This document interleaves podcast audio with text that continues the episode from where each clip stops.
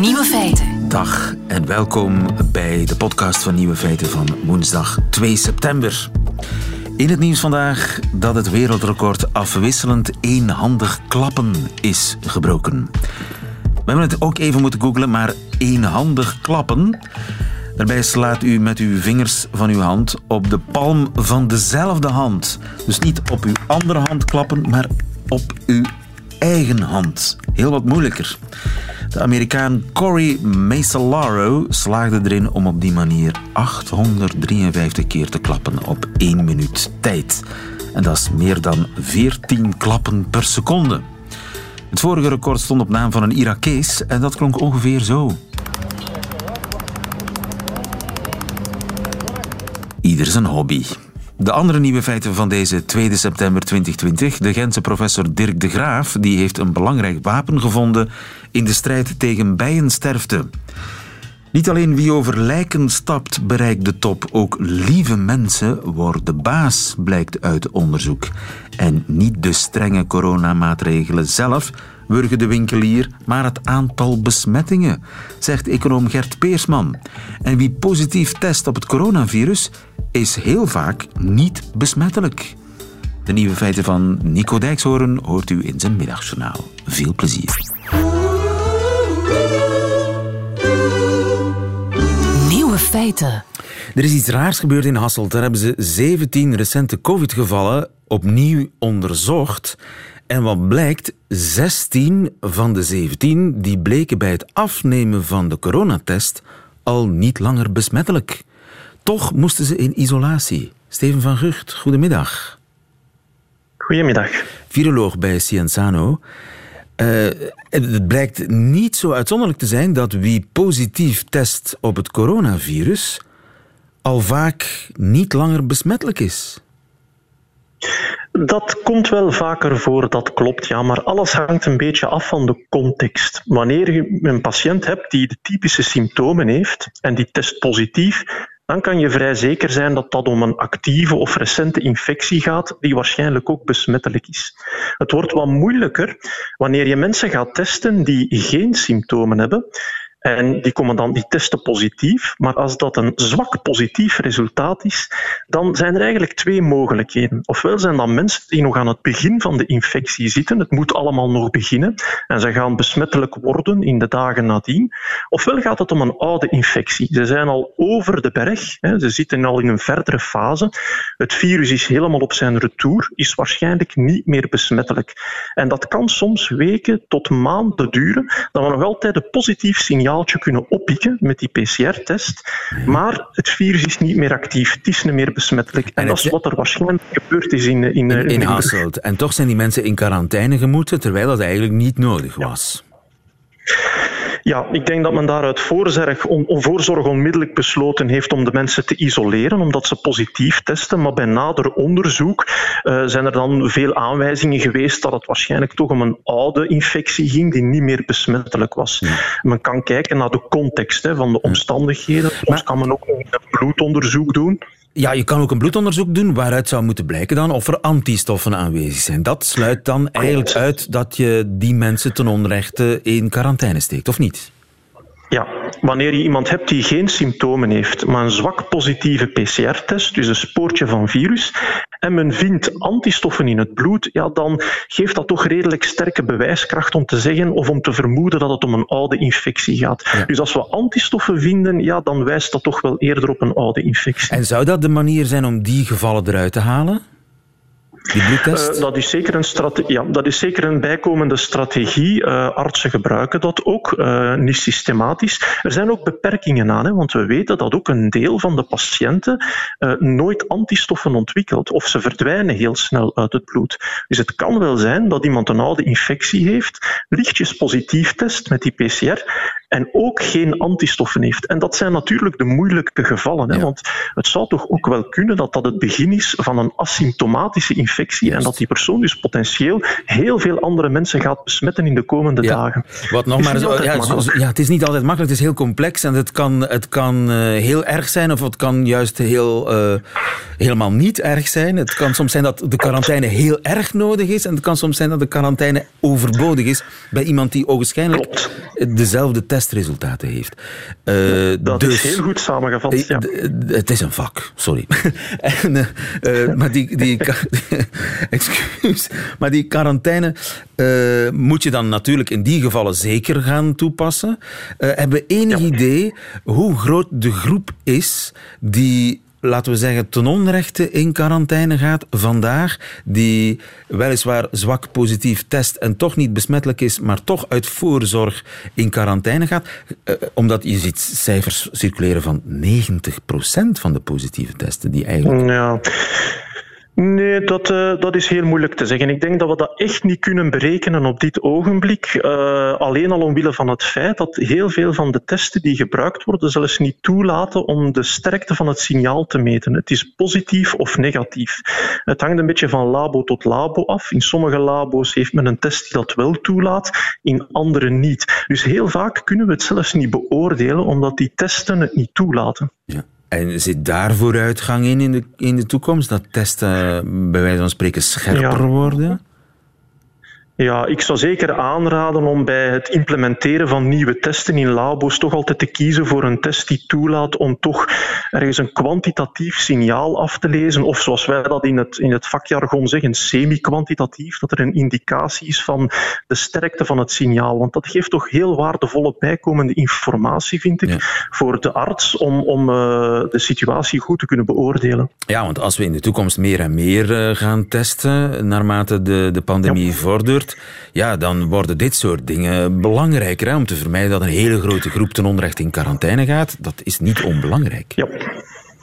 Klopt, uh, dat, uh, dat is inderdaad zo. Het is ook belangrijk om te vermelden dat uh, de vraag of iemand al dan niet in quarantaine moet gaan ook niet afhangt van een test. Hè. In quarantaine vragen we is belangrijk bij mensen die een hoog risico hebben op blootstelling. En heel vaak gaan die negatief testen. Uh, en die kunnen dan wel nog de, het infectie ontwikkelen in de dagen nadien, in die twee weken na de blootstelling. Dus dat hangt eigenlijk niet af van een test. Hè. We testen wel. Als ze positief testen, dan is het zeven dagen isolatie. En dan worden er de contacten opnieuw opgespoord van die persoon. Maar quarantaine hangt eigenlijk niet af van een test. Dat heeft te maken met de mogelijkheid op blootstelling. Ja, en uh, daar zitten we goed. Dus nog complexer. Dat is nog ja. complexer. En daar is op dit moment geen, geen reden om, uh, om het beleid aan te passen. Uh, nee, nee, die quarantaine blijft natuurlijk heel belangrijk. Uh, we weten wel dat bijvoorbeeld in Nederland men die heeft ingekort tot 10 dagen. Bij ons duurt die in principe 14 dagen, maar eigenlijk kan ze ook ingekort worden tot 10 dagen, op voorwaarde dat er een tweede test gebeurt. En dan is die test wel heel belangrijk. Als die tweede test, uh, die we meestal op dag 9 uitvoeren, als die negatief is, dan mogen de mensen in België ook vervroegd uit quarantaine. Dus de facto komt dat neer op ongeveer 10 dagen, net zoals in Nederland. Ja, helder. Dankjewel, Steven van Gucht. Goedemiddag. Lieven van den Houten. Nieuwe feiten. Nice guys finish last, zeggen de Amerikanen. Vrij vertaald, om te winnen moet je een beetje een klootzakje kunnen zijn, een hufter. Lieve mensen, die winnen niet om directeur of premier te worden. Tja, dan moet je alles over een lijk kunnen stappen zonder veel uh, gewetensproblemen. Maar dat is dus dikke zever, blijkt uit onderzoek. Joris Bruinings, goedemiddag. Goedemiddag, lieve. Joris Bruinings, jij bent psycholoog en docent en collega's van jou in Berkeley in de Verenigde Staten die hebben onderzocht of er een verband bestaat tussen persoonlijkheid en carrièrekansen. En wat blijkt? dat er geen specifieke groep van mensen erboven uitsteekt. Dus het is niet zo dat de mensen die over lijken gaan, of de hufters of de, de, de, de niet-empathische mensen, uh, voordeel hebben om carrière te maken. Maar ook hele gewetensvolle, geduldige, altruïstische vrouwen, die geraken dus aan de top. Absoluut. En ehm, het, uh, ze hebben niet zozeer man en vrouw bestudeerd, maar vermits dat we toch in de richting proberen te gaan om daar wat gelijkheid in te krijgen, denk ik dat het goed nieuws is dat ook de altruïstischer, empathischere mensen um, die erg sociaal vaardig zijn, uh, de top kunnen bereiken en een bedrijf kunnen leiden. Absoluut. Maar Joris Bruinings, we kennen toch allemaal Bucky Laplace nog. Je moet ballen hebben om zoiets te doen. En ik heb graag ja. ballen. Are you gay? Nee, dat ben ik niet. Maar ik hou wel van ballen. En die heb jij, Frankie Loosveld. Die heb jij. Bucky Laplace van ja. uh, het eiland. Oké, okay, dat was natuurlijk een karikatuur. Ja. Een karikatuur van de brutale alfaman. Ik zou zelfs zeggen met een beetje psychopathische, sadistische trekjes. Hè? Ja, ja. Dat soort figuren. Absoluut, degene die plezier schept. Ja. Plezier schept in het, in het vernederen van anderen. Dat soort figuren, ja. die zien we op televisie in series als Het Eiland, maar zien we die dan niet in de werkelijke wereld? Die zien we ook. Dat is een beetje het jammeren aan de studie. We gingen ervan uit dat mensen aan de macht allemaal corrupte uh, machtswellustelingen waren met een laag geweten. Um, en dat blijkt niet zo te zijn. Maar dat wil niet zeggen dat er aan de top toch nog altijd een aantal mensen zitten die als mens uh, minder fraai uit de hoek komen. Ja. En hoe herken je die mensen? Goh, ik denk dat je die heel rap herkent. Hè. Uh, in eerste instantie herkende direct een fijne baas. Dat is een baas die correct, sociaal vaardig, communicatief en open handelt. En die vooral aandacht heeft voor jou als mens ook. Dus het procesmatige. Hè. Er wordt binnen de sector wel eens gesproken over de drie P's. Dat de is drie het proces. P's? De drie P's, ja. Dat is het proces, het product en de procedure. En het proces zijn alle menselijke kanten. De procedure zijn de regeltjes hoe dat iets gemaakt moet worden. En het product is het eindproduct. En wat dat je ziet bij een baas die um, eerder half psychopathisch uit de hoek komt, daar geldt voornamelijk het eindproduct. Dus hoe meer dat er wordt geproduceerd, hoe beter. De finishline, dat is belangrijk. Het doel heiligt de middelen, Machiavelli eigenlijk. Inderdaad, ja, ja, volledig zo. En uh, een hele goede baas, en zo zijn er toch een aantal, en af en toe worden er zelfs uh, mensen uitgeroepen tot beste CEO bijvoorbeeld. Um, ik weet niet of dat ik namen mag noemen. Maar ja, mag dat? Alles mag. Uh, wel, uh, ja, Torfs is bijvoorbeeld toch al uitgeroepen tot beste CEO uh, van Vlaanderen. Uh, wel, dat is over het algemeen, en ik heb, hem, ik heb hem al eens ontmoet, een beminnelijke mens. Dus die vindt het proces, hoe dat de mensen zich voelen in het bedrijf, toch ook wel belangrijk. Ja. Wat niet wil zeggen dat het product niet belangrijk is, hè, maar het moet hand in hand gaan. Ja.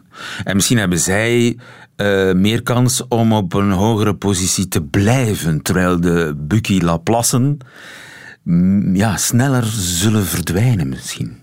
Ja, en ik denk dat er heel wat mensen al wel een baas hebben gehad die met veel tromgeroffel de boîte binnenkomt en met de stille trom na twee jaar terug verdwijnt en een puinhoop achterlaat. Um, ik zwijg en, in alle talen. Ja, lieve, heb jij ook zo'n ervaring gehad? Je hoort mij zwijgen. Oké, en, wel, en dat, dat zijn dus de mensen die hun, hun relaties en hun goed samenwerken niet kunnen verzilveren. Uh, omdat als je altijd maar hamert op we moeten, we moeten die quota halen, dat product, dat product, dan, um, ja, dan, dan worden de mensen uh, moe en zelfs moedeloos, gaat de motivatie weg en dan krijg je een sfeer in je bedrijf die eigenlijk contraproductief is. En uh, ja, zulke mensen houden het meestal anderhalf jaar tot twee jaar vol en verdwijnen dan.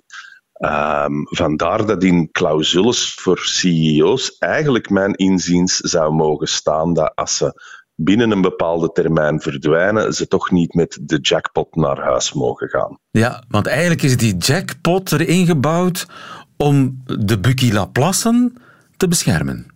En te lokken, tuurlijk. Hè. Ik bedoel, van, en, voilà. En dat is maar passé, dat moet maar eens afgelopen zijn.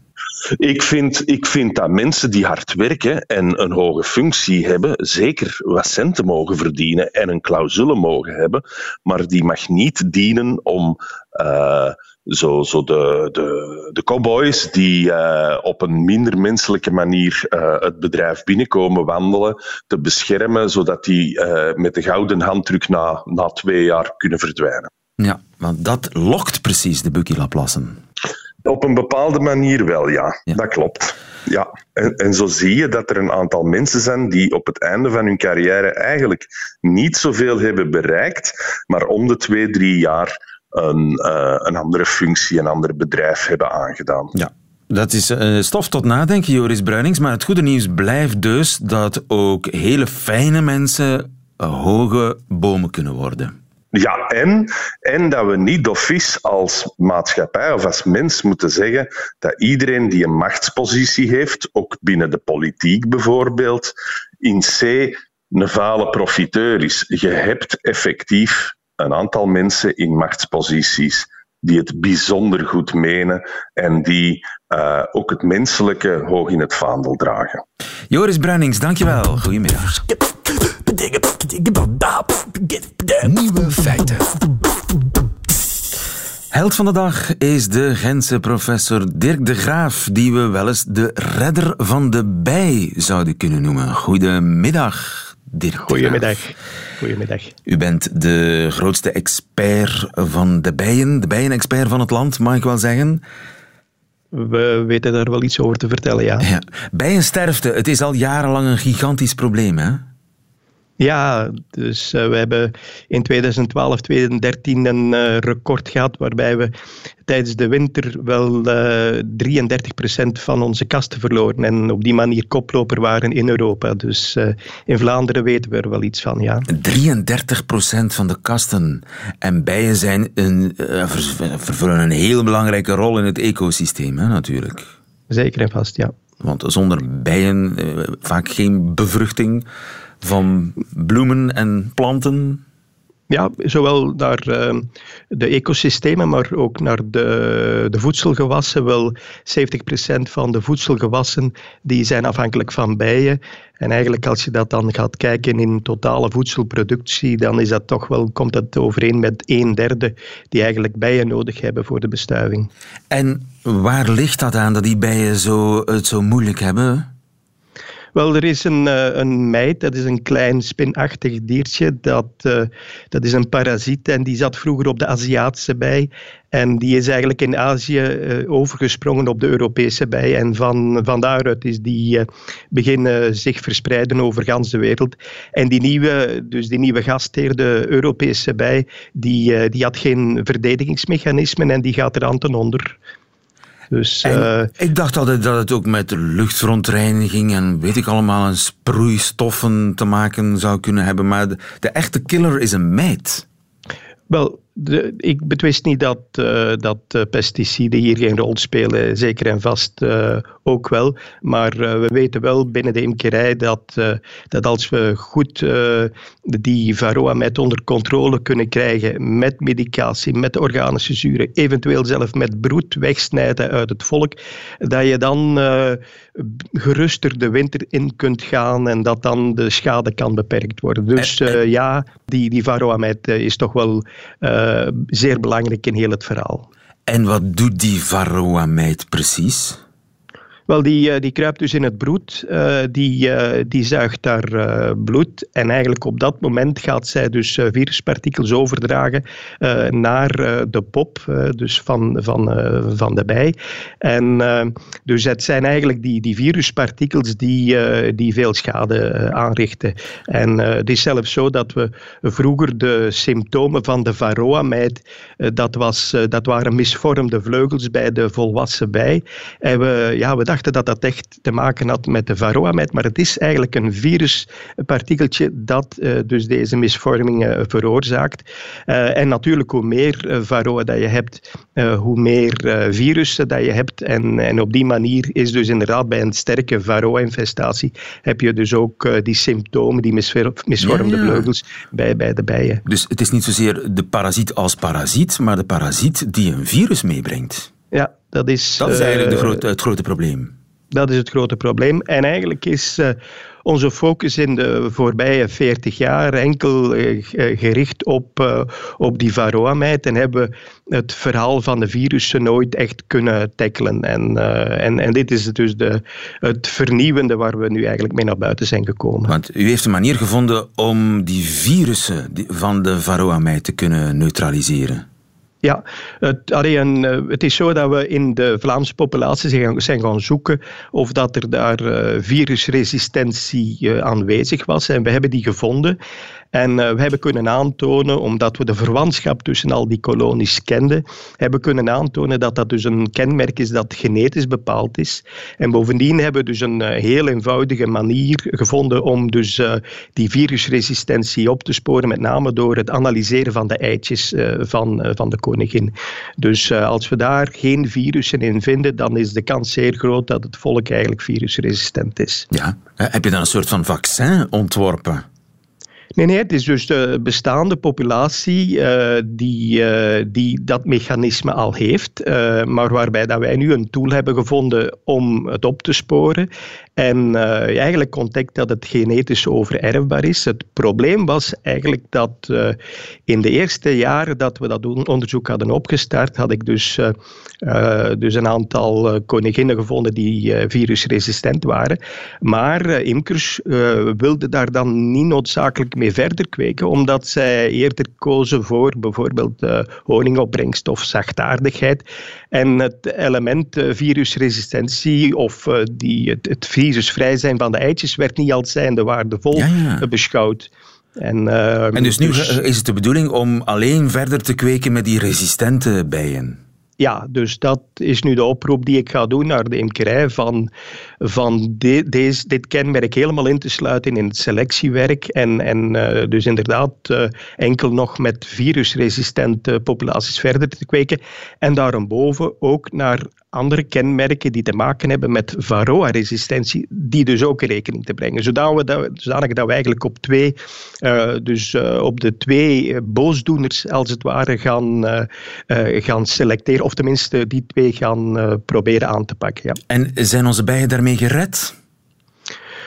Wel, uh, dus het moet natuurlijk nog bewezen worden dat, uh, dat die, die aanpak van dubbele selectie, dat dat inderdaad straks gaat leiden tot, uh, tot bijenpopulaties die de winter door kunnen zonder ingreep van de imker. Hè. maar in ieder geval denk ik dat we nu een nieuwe hefboom erbij hebben die, die toch wel zeer krachtig is en die, die ik heb er goede moed in, zal ik zeggen. We hebben er goede moed in. Goed nieuws in elk geval voor voor de bijen. Dankjewel en gefeliciteerd, professor Dirk de Graaf. Goedemiddag. Graag gedaan. Dankjewel.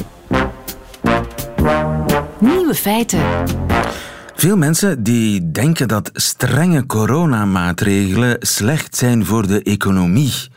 Maar dat klopt eigenlijk niet, zegt econoom Gert Peersman gisteren in de Standaard. Je zou bijna zeggen, het tegendeel is waar. Hoe strenger de lockdown, hoe beter voor de economie. Goedemiddag, professor Peersman. Goedemiddag. U bent uh, hoogleraar economie aan de Universiteit van Gent. We weten het allemaal, vijf ondernemers hebben viroloog Mark van Ranst gedagvaard. Zijn uitspraken zouden hen schade hebben bezorgd. En ook winkeliers klagen steen en been dat er niet genoeg geshopt wordt door al die coronamaatregelen. Alles samen, naar schatting, zouden er al 50 miljard euro in rook zijn opgegaan door uh, strenge coronamaatregels en, en de lockdown.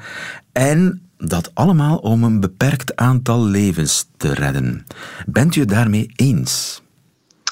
Nee, ik ben het daar niet mee eens. En eigenlijk hebben ondertussen talrijke studies aangetoond dat uh, ja, de economische schade niet bepaald wordt of, of, of dat lockdown zelf en bepaalde maatregelen dat die geen invloed hebben op de economische schade, maar dat de economische schade eigenlijk uh, volledig wordt bepaald door de mate dat het virus in circulatie is. Aha. Zeer eenvoudig, als er meer besmettingen zijn, blijven mensen gewoon thuis. Uit schrik om besmet te geraken, consumeren ze minder, ongeacht of er dan een lockdown is, ongeacht of dat dan strenge of soepele maatregelen van toepassing zijn. Ja. Maar dus als we kijken naar Zweden, dat nooit in uh, lockdown is gegaan, Zijn de winkeliers en de ondernemers daar tevreden? Wel, uiteindelijk niet. Hè. Dus we, verwijzen vaak naar Zweden als een voorbeeld dat, dat de krimp van de economie minder is dan het Europese gemiddelde, soepel, soepel coronabeleid. Maar je mag die vergelijking niet maken tussen Zweden en bijvoorbeeld Zuid-Europa. In Zuid-Europa is de horeca, toerisme zeer belangrijk. En Zweden is eigenlijk een economie waar sowieso al veel gedigitaliseerd is. Je moet Zweden eerder gaan vergelijken met andere Scandinavische landen. En als je dan kijkt naar andere Scandinavische landen, dan zie je bijvoorbeeld dat in Zweden de krimp van de economie veel groter is, ondanks dat die andere landen veel, soepelere, eh, veel strengere maatregelen genomen hebben. Bijvoorbeeld in Finland was de krimp maar de helft, zoveel minder dan de helft van Zweden. Ook Denemarken doet het veel beter, Noorwegen doet het veel beter. Terwijl zij veel strengere maatregelen hadden terwijl dat zij zeer streng waren. Denemarken bijvoorbeeld. En, en als we kijken naar de cijfers, wat, wat is er eigenlijk gebeurd in Zweden? Wel, door het feit dat daar um, ja, het virus in circulatie kwam, uh, ze hebben de winkels en zeg maar, de horeca opengelaten, maar iedereen bleef sowieso thuis. En Denemarken heeft heel hard gereageerd. En dan initieel zie je eigenlijk amper een voordeel uh, in Zweden ten opzichte van Denemarken. In Zweden zie je ook een krimp van 25% van de lokale consumptie. In Denemarken is dat ietsje meer, 29%. Maar dan zie je na een aantal weken dat in Denemarken dat aantal besmettingen terugloopt. Dat daardoor mensen terug naar buiten komen, dat mensen meer beginnen uh, consumeren, terwijl in Zweden mensen nog steeds thuis blijven. En op het einde van de rit heeft Denemarken het veel beter gedaan en een beter herstel gehad dan Zweden. Ja, want dus je ziet eigenlijk een relatie bijna één op één op het aantal besmettingen en het consumentenvertrouwen.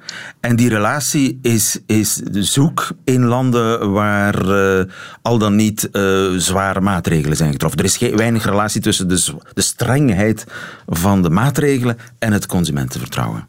Inderdaad, dus de strengheid van de maatregelen op zich doet het niet. Uh, het is het aantal besmettingen uh, die er lokaal zijn. Ook in de Verenigde Staten heeft men heel uitgebreid gekeken naar alle staten en zelfs counties, dat zijn provincies binnen de staten. En dan zie je ook systematisch dat eigenlijk die consumptie al begint te dalen, nog voordat de lockdown van toepassing is. En dan zie je dan tijdens de lockdown evenveel economische schade in staten die wel of niet uh, een lockdown hebben. En dan zie je dat dan de consumptie terug begint te herstellen op het moment dat de uh, besmettingen terug aan het dalen zijn, on, ongeacht of je op dat moment al terug aan het versoepelen bent van beleid of dat je op dat moment nog je beleid wat langer aanhoudt. Je ziet daar echt geen verschil tussen. Waardoor je uiteindelijk, als je een efficiënt beleid voert en erin slaagt om die besmettingen terug te drijven, dat je daar dan eigenlijk ook een economische bonus bovenop krijgt. Ja, dus die, die vijf ondernemers uh, die hebben zich van vijand vergist. Ze hebben zich inderdaad van vijand vermist. Hè. Uh, dus als je kijkt naar bijvoorbeeld uh, Antwerpen en het, en het povere succes van de solden begin augustus, wel, de mensen bleven niet thuis omdat ze een mondmasker moesten aandoen om Antwerpen te gaan bezoeken of om naar de winkel te gaan of dat ze daar uh, maar alleen binnen mochten in die winkels. Mensen bleven thuis omdat het virus terug aan het opwakkeren was bij ons in, in, in Vlaanderen. En het is dus belangrijk dat je vooral dit onder controle houden. En laten we ons daarop op focussen, op het virus zo laag mogelijk uh, in circulatie houden. En dan gaan we daar economisch de meeste baten uh, ja. aan overhouden. Dus eigenlijk een lockdown te vroeg loslaten of maatregelen te vroeg versoepelen, dat is pas schadelijk voor de economie.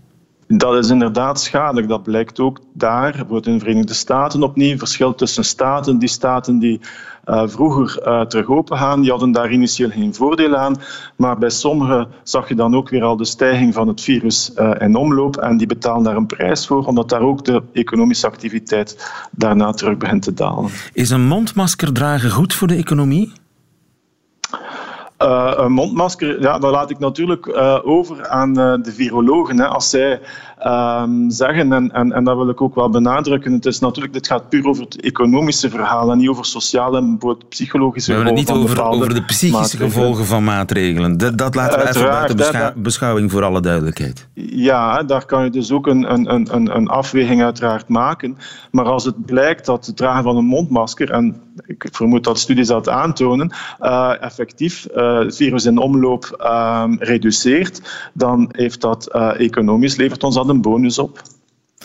Dankjewel, Gert Peersman. Goedemiddag. Graag gedaan. Dat waren de nieuwe feiten van uh, vandaag. Hoe kijkt Nico Dijkshoorn naar de wereld? Dit is zijn middagjournaal. Nieuwe feiten. Middagjournaal. Beste luisteraars. Mijn oom werd in 1986 met zijn team eerste in een landelijke competitie volleybal. Nu denkt hij eraan om weer te gaan sporten. En dat verbaast ons, want we moeten hem iedere maand met z'n allen van de keuken naar zijn bed tillen. Maandelijks wordt mijn oom op zijn rug voor de koelkast gevonden. Hij gaat s'nachts op zoek naar eten en dan vergeet hij waar zijn slaapkamer is. Wij vinden dat niet erg en we luisteren geduldig naar zijn verhalen over vroeger. Hij zegt: Ik ging bij het net staan en dan sprong ik met mijn handen boven het net. Ik was de beste van Nederland.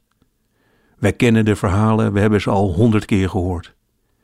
Ergens moet er iets fout zijn gegaan, want nu werkt hij aan een comeback.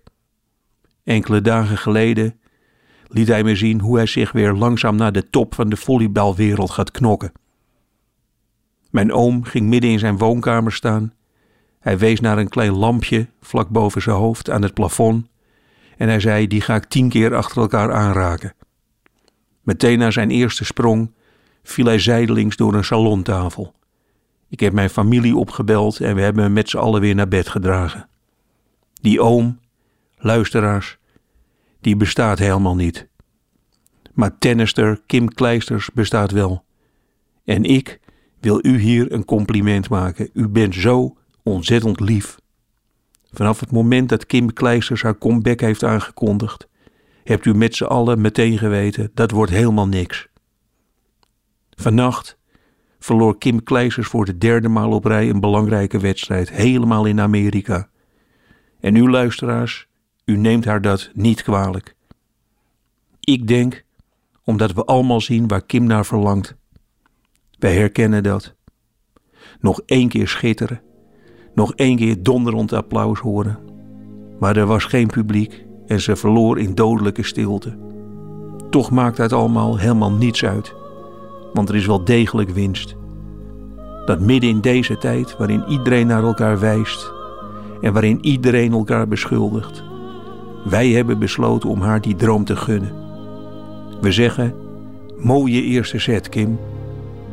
In Kim Kleisters zien wij onszelf. We herkennen het verlangen naar bewondering.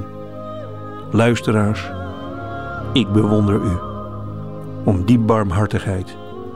Dank u wel namens mijn niet bestaande oom en Kim Kleisters.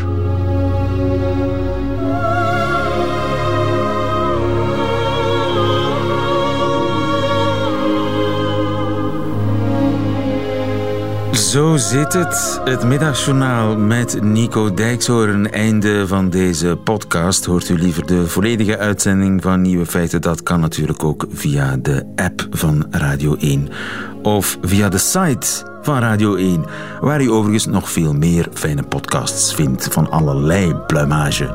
Tot een volgende keer.